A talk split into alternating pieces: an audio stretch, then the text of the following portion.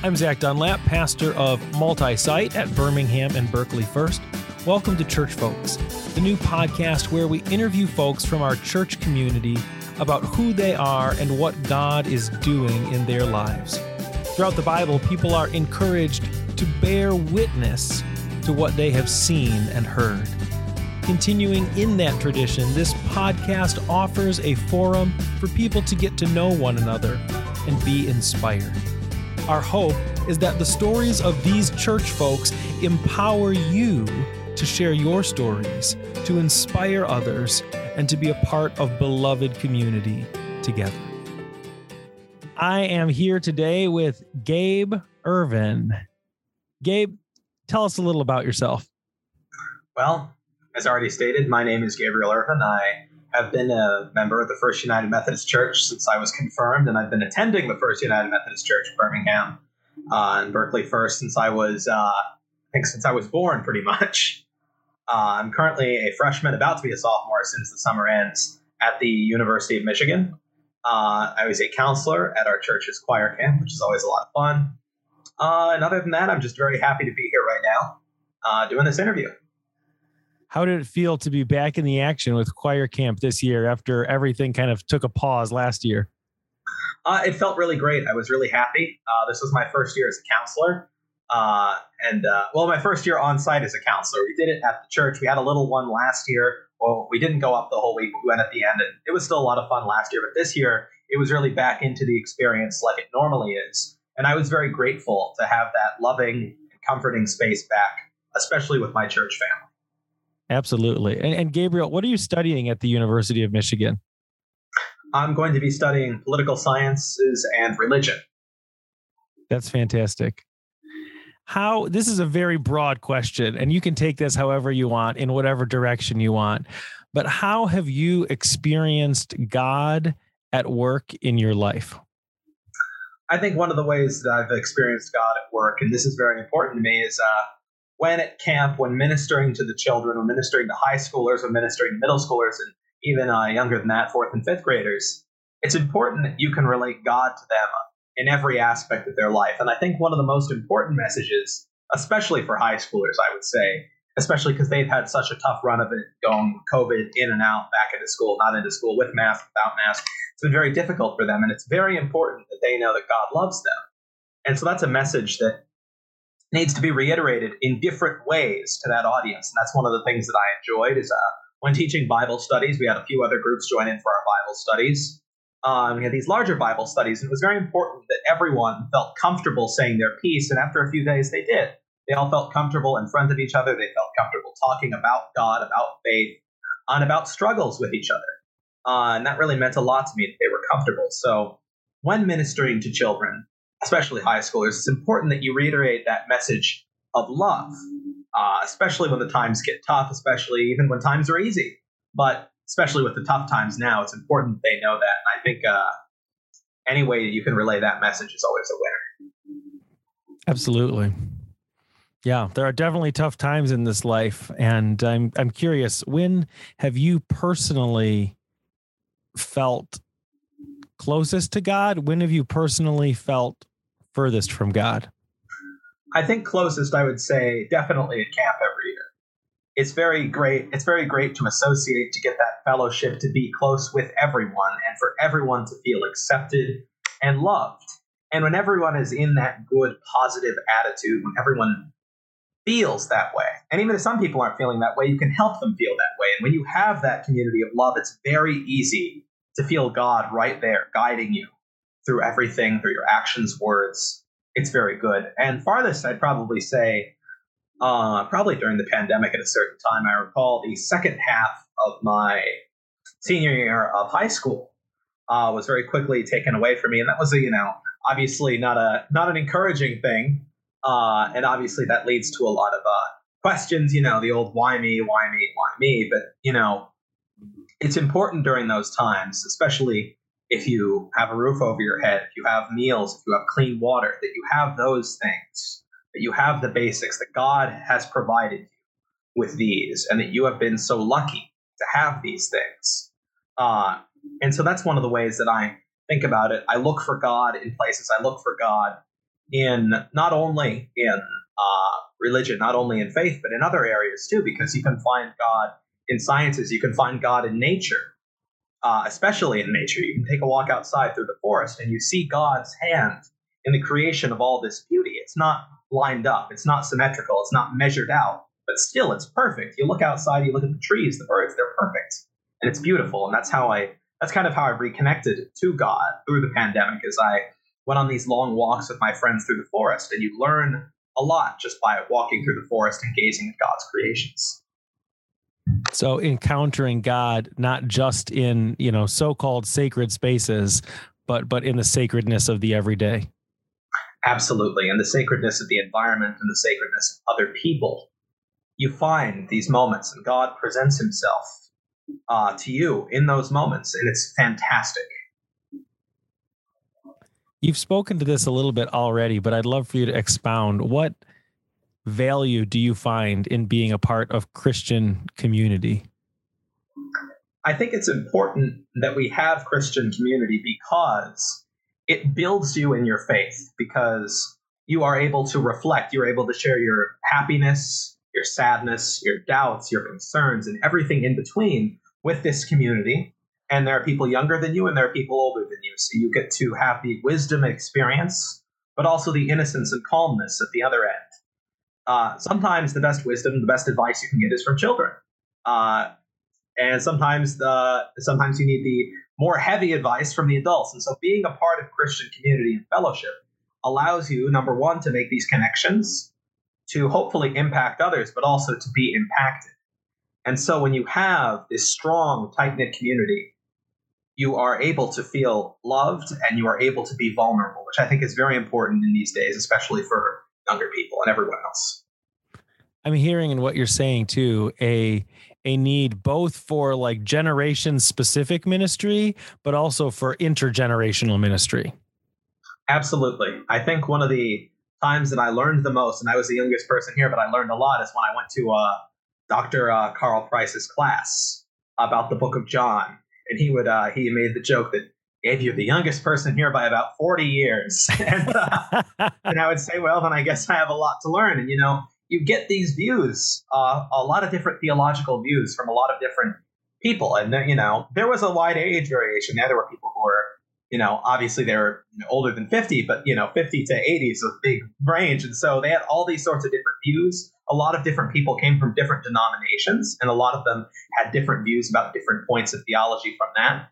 And so even as, you know, even though that was just adults and, and me, I learned a lot there not only by what they were thinking, but by their experiences. They had this wealth of knowledge and experiences in different situations they had experienced. And I was able to soak up and absorb not only the theology from the wonderful Dr. Price, but also the experience, the stories, the, you know, in some cases, the tragedy that people who are older than me have gone through. There's a lot to learn. And I think I benefited greatly from that class. I think being able to listen to and gain insight from the experiences of others is such a profound life skill. Uh, maybe especially in this era of polarization that we're, that we're in right now, to be able to listen and empathize to one another and, and legitimately hear each other. That's one of the gifts that I think we have as United Methodists is, you know, the Wesleyan quadrilateral, where we we do our theology through scripture, tradition, reason, and experience. And each of us has different experiences that we bring to the table in that. I absolutely agree. And that was one of the things that was emphasized during camp this year. I always bring that up is that I made my campers memorize the Wesleyan quadrilateral. Uh, and, uh, you know, we learned all sorts of things like that. But I do think it's very important to be able to apply uh, faith not only with the scripture, not only with the tradition, but also reason, experience. All those things are very good. Uh, tradition, reason, experience, scripture. I always remember. I always remember that in that order because it's trees without an extra e. I love that. and so it's very important not only to reflect on the scripture because it's easy, not easy, but it is easier to read the scripture than it is to apply the scripture, to read what other people have written about scripture. Uh, I always look when I'm confused uh, about something in the Bible, when I don't understand it. I often look to the church fathers back in the day, you know, some of the first people to know uh, the word of the Lord. And so that was very interesting to me. I see over your shoulder you have a little icon, two little icons. Oh yeah, I've got a whole. Uh, so our listeners can't see, but I'm sitting in my church office, and even though Berkley First doesn't have a whole lot of uh, churchy stuff around, my office definitely does. all different uh, icons and uh, all the smells and bells and that kind of stuff and that's often stuff that I, you know, I like to collect icons too. I have a few. They're not here with me right now, but I have uh, the Virgin de Guadalupe, which was uh, hand painted uh, in Mexico, and it was very nice. It's only about this big, but it's very nice. I have one bigger one that the uh, this Russian woman that I met in England, of all places, was making, and those were very cool. And then I have a last one that I bought here. I'm in California right now, uh, down the street, where there was, I think they were Turkish or uh, I think they were a Turkish couple owned a store, and they had this beautiful mural of Saint George and the Dragon. And I, so I've, I've started in my own collection, but yeah, I often look to the church fathers. Uh, I read uh, last year, or a few years ago, on the Incarnation by Saint Athanasius. Uh, a read that I recommend to everyone, despite you know, despite the uh, it's a little bit much. It's definitely written in an older style, but I think sure. a lot of the lessons still apply today because I think a lot of Christians today, uh, when they're questioned about the nitty gritties of theology, and sometimes people will ask you that, especially atheists, agnostics, uh, theists, people who are lapsed in their belief might ask you not always the deeper questions, but some of the little sticking points here and there, like why did God have to die? That that's one of the most important questions that I think Christians are asked more often more often than I think we think about uh, especially by people from other religions who have these powerful gods that do not have to humble themselves, that do not humble themselves. And I said, well, Athanasius and many people have read Athanasius have summarized it like this: if he was, if he was, you know, not man, he could not comprehend us. If he was not God, he could not save us. And that's that's always been one of my favorite explanations. So, you know, and when it comes to studying our faith and when it comes to getting stronger in your faith, I recommend, you know, reading these older texts, talking about them with uh, your church family, talking about them with anyone. Well, anyone who wants to. Don't, don't just go up to somebody and start talking about Athanasius. Not not a not a great conversation starter, but you know, with people you trust and love. Yeah. Gabe, I think you're also the youngest person uh, to have been on the Church Folks podcast so far. You're 19, right? Yes. Okay, and I'm I'm the youngest clergy person on staff at Birmingham and Berkley First, and I think it's especially uh, important for us us younger folks to um, to draw from that well of church history, right? The church was not born yesterday. We have a rich 2,000 year history, and then the history of our Jewish spiritual ancestors that goes back even further than that. And um, those voices also need to be brought to the table.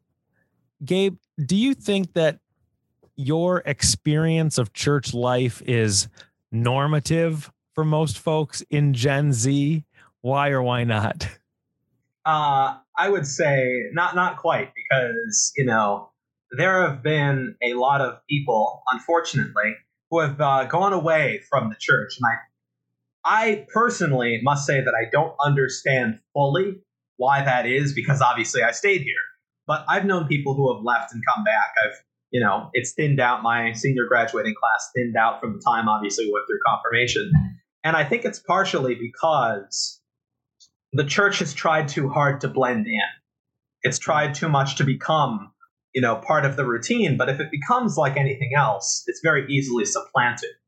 I think that the church should modernize, but it should modernize into its own distinctive identity.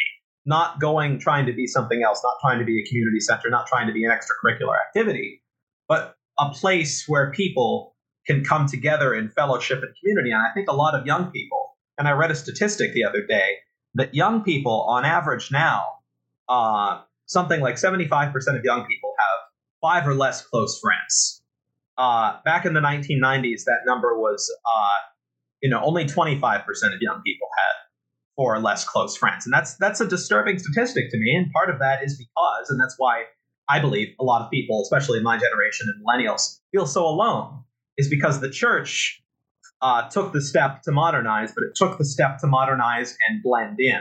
not to modernize and stand out. And so I would say my church experience wasn't normal because I, I mean, unlike many people in my generation, I stayed. And I think some people go away from the church because they're forced to. That's kind of unique about me is my parents never made me go to church. Um, even when I was, I mean, obviously when I was three and four, they made me. When I was five and six, or somewhere around there, I stopped going, and then I just came back one time. And I, I don't know what happened there, but I just stopped going for a year or two, maybe, and then I just came back. And I had the benefit of having many great uh, Sunday school teachers. Mr. Wells, God rest his soul, he was my favorite Sunday school teacher uh, of all time. Taught me so many important things, and I think building connections, especially around that 12, 13, 14 age group is crucial to the church's survival within the next, you know, five years even. I think we need to reach out more. I think we need to basically show this age group that God is real, not let the other influences convince them that God isn't real.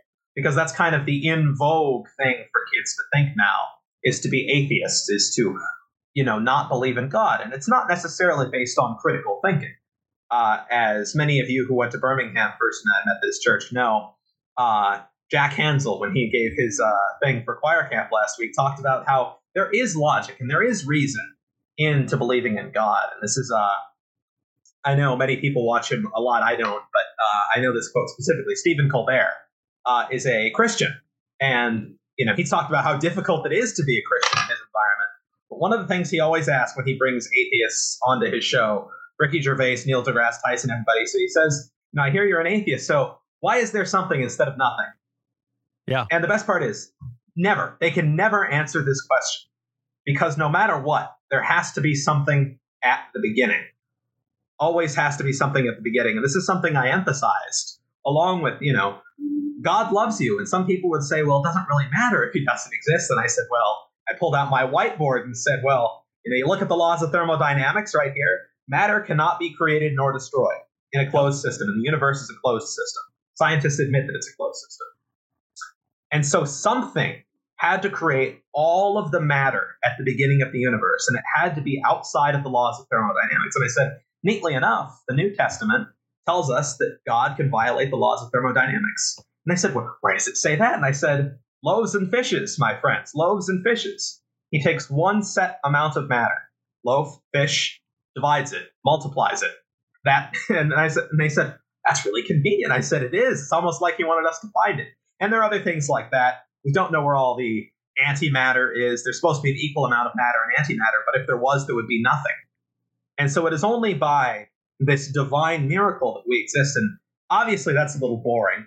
Uh, all that you know, thermodynamics and math and whatever. I, for the record, didn't think that was boring at all. I mean, maybe some of our listeners are asleep right now, but I thought that was. I have I have preached many a message on the loaves and the fishes and God's economy of abundance, but I have never thought of that until this moment as an example of God violating the laws of thermodynamics. I thought that was awesome, Gabriel. Thank you for that. one of the, it's one of the things that I emphasize because I think because they have so much access to so much information, so much access to so much technology, so much access to TV, movies, documentaries, a lot of science that it's important that we logically prove to them the existence of God. I think only if we prove the existence of God will they listen to the message because I think sometimes what happens is they love the message. They love the message, but they don't know if God is real. And so it's, you know, kind of goes through like, yes, that's great and all, but I don't know if it's real. And so emphasize first what I always do.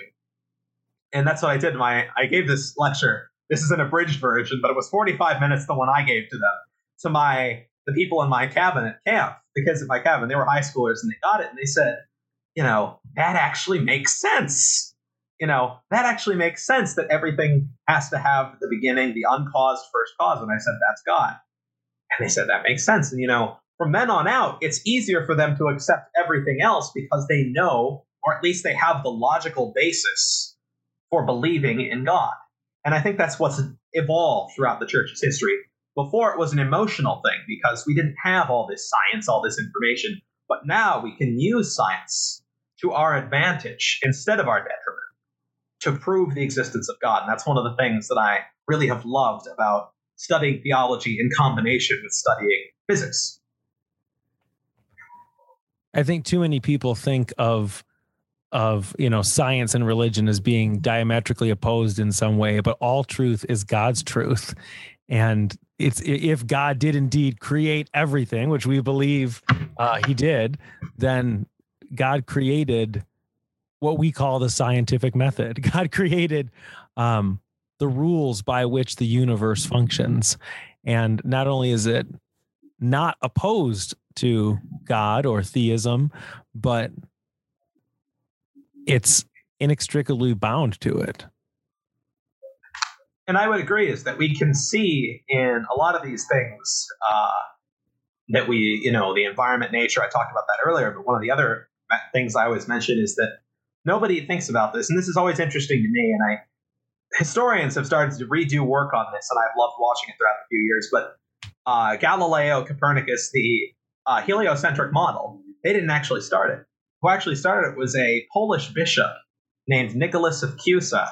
And he found it out about 50 years earlier than everybody else. And that was sanctioned by the church. So over the past hundred years or so, there's been a narrative created that the church has always been opposed to science.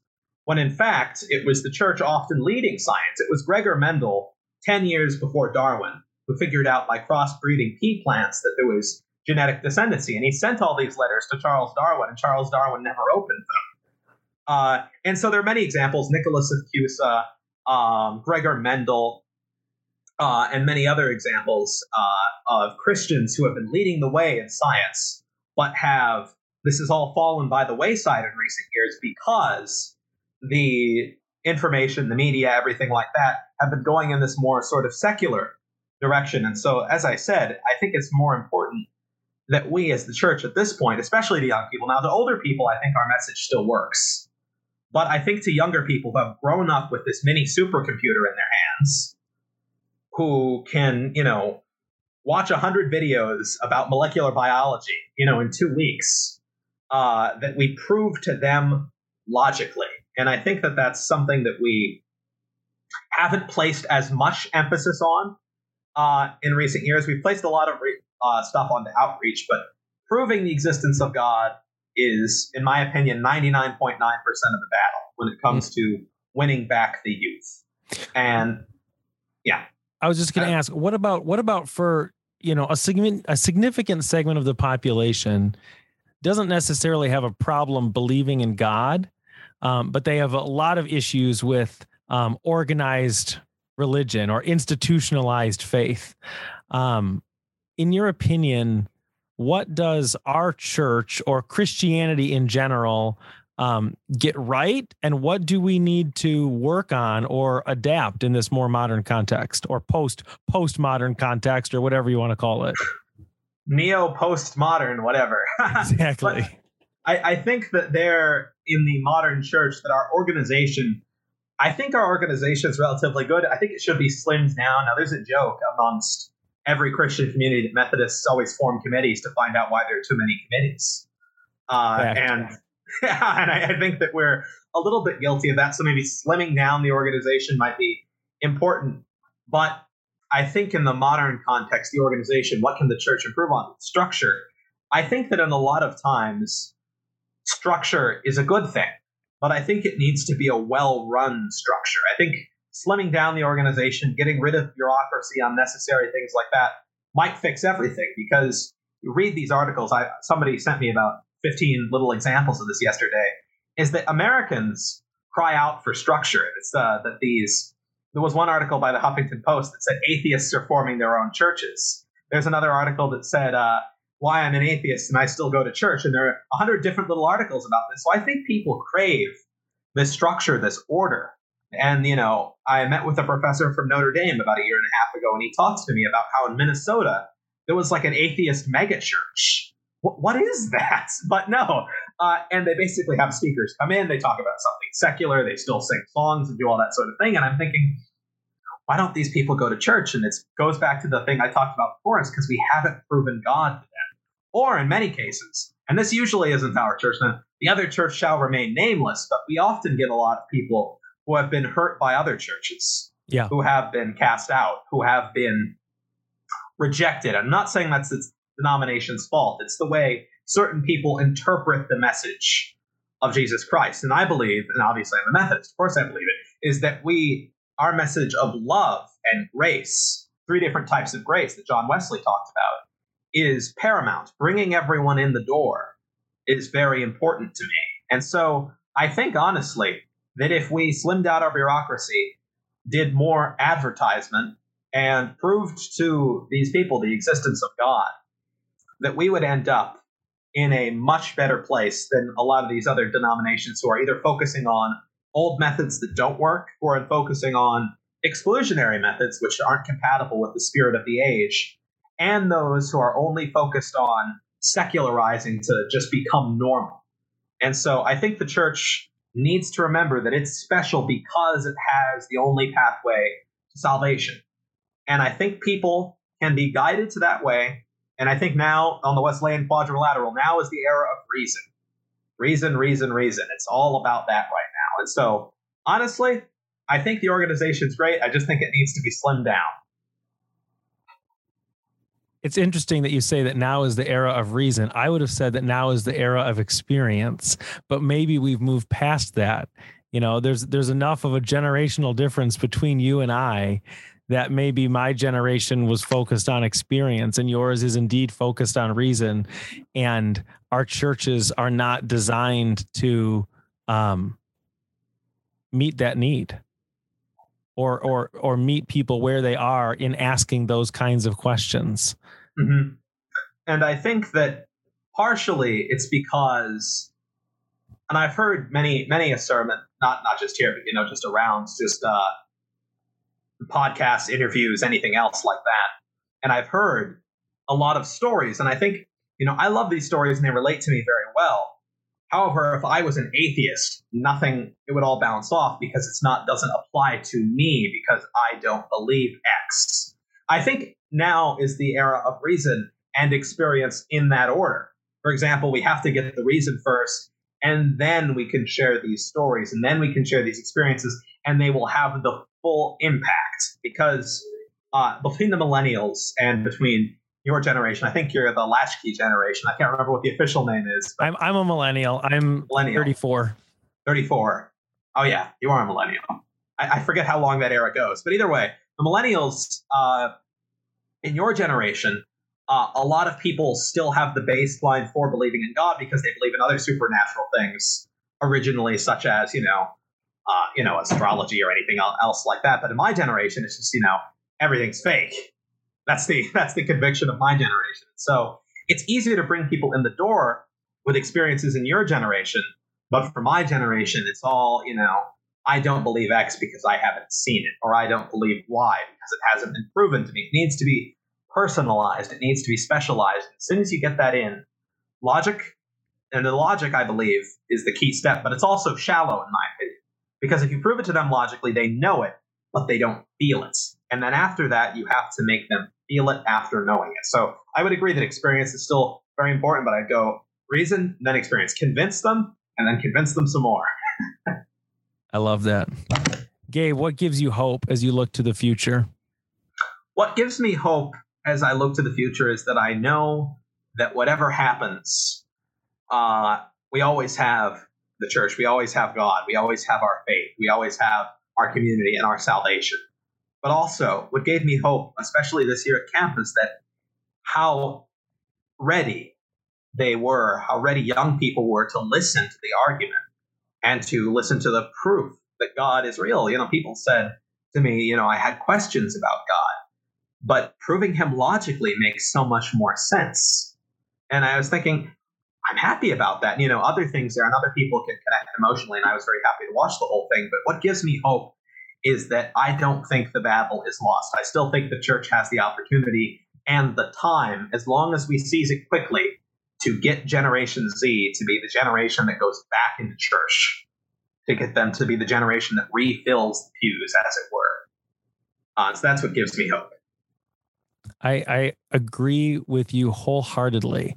I feel like we are on the brink, we are on the cusp of another great awakening right now. And I think that um, too many churches have sought to adapt the message of the gospel while keeping their methods the same. They're still doing church as if it were 1950, but have watered down the gospel in an effort to reach new folks.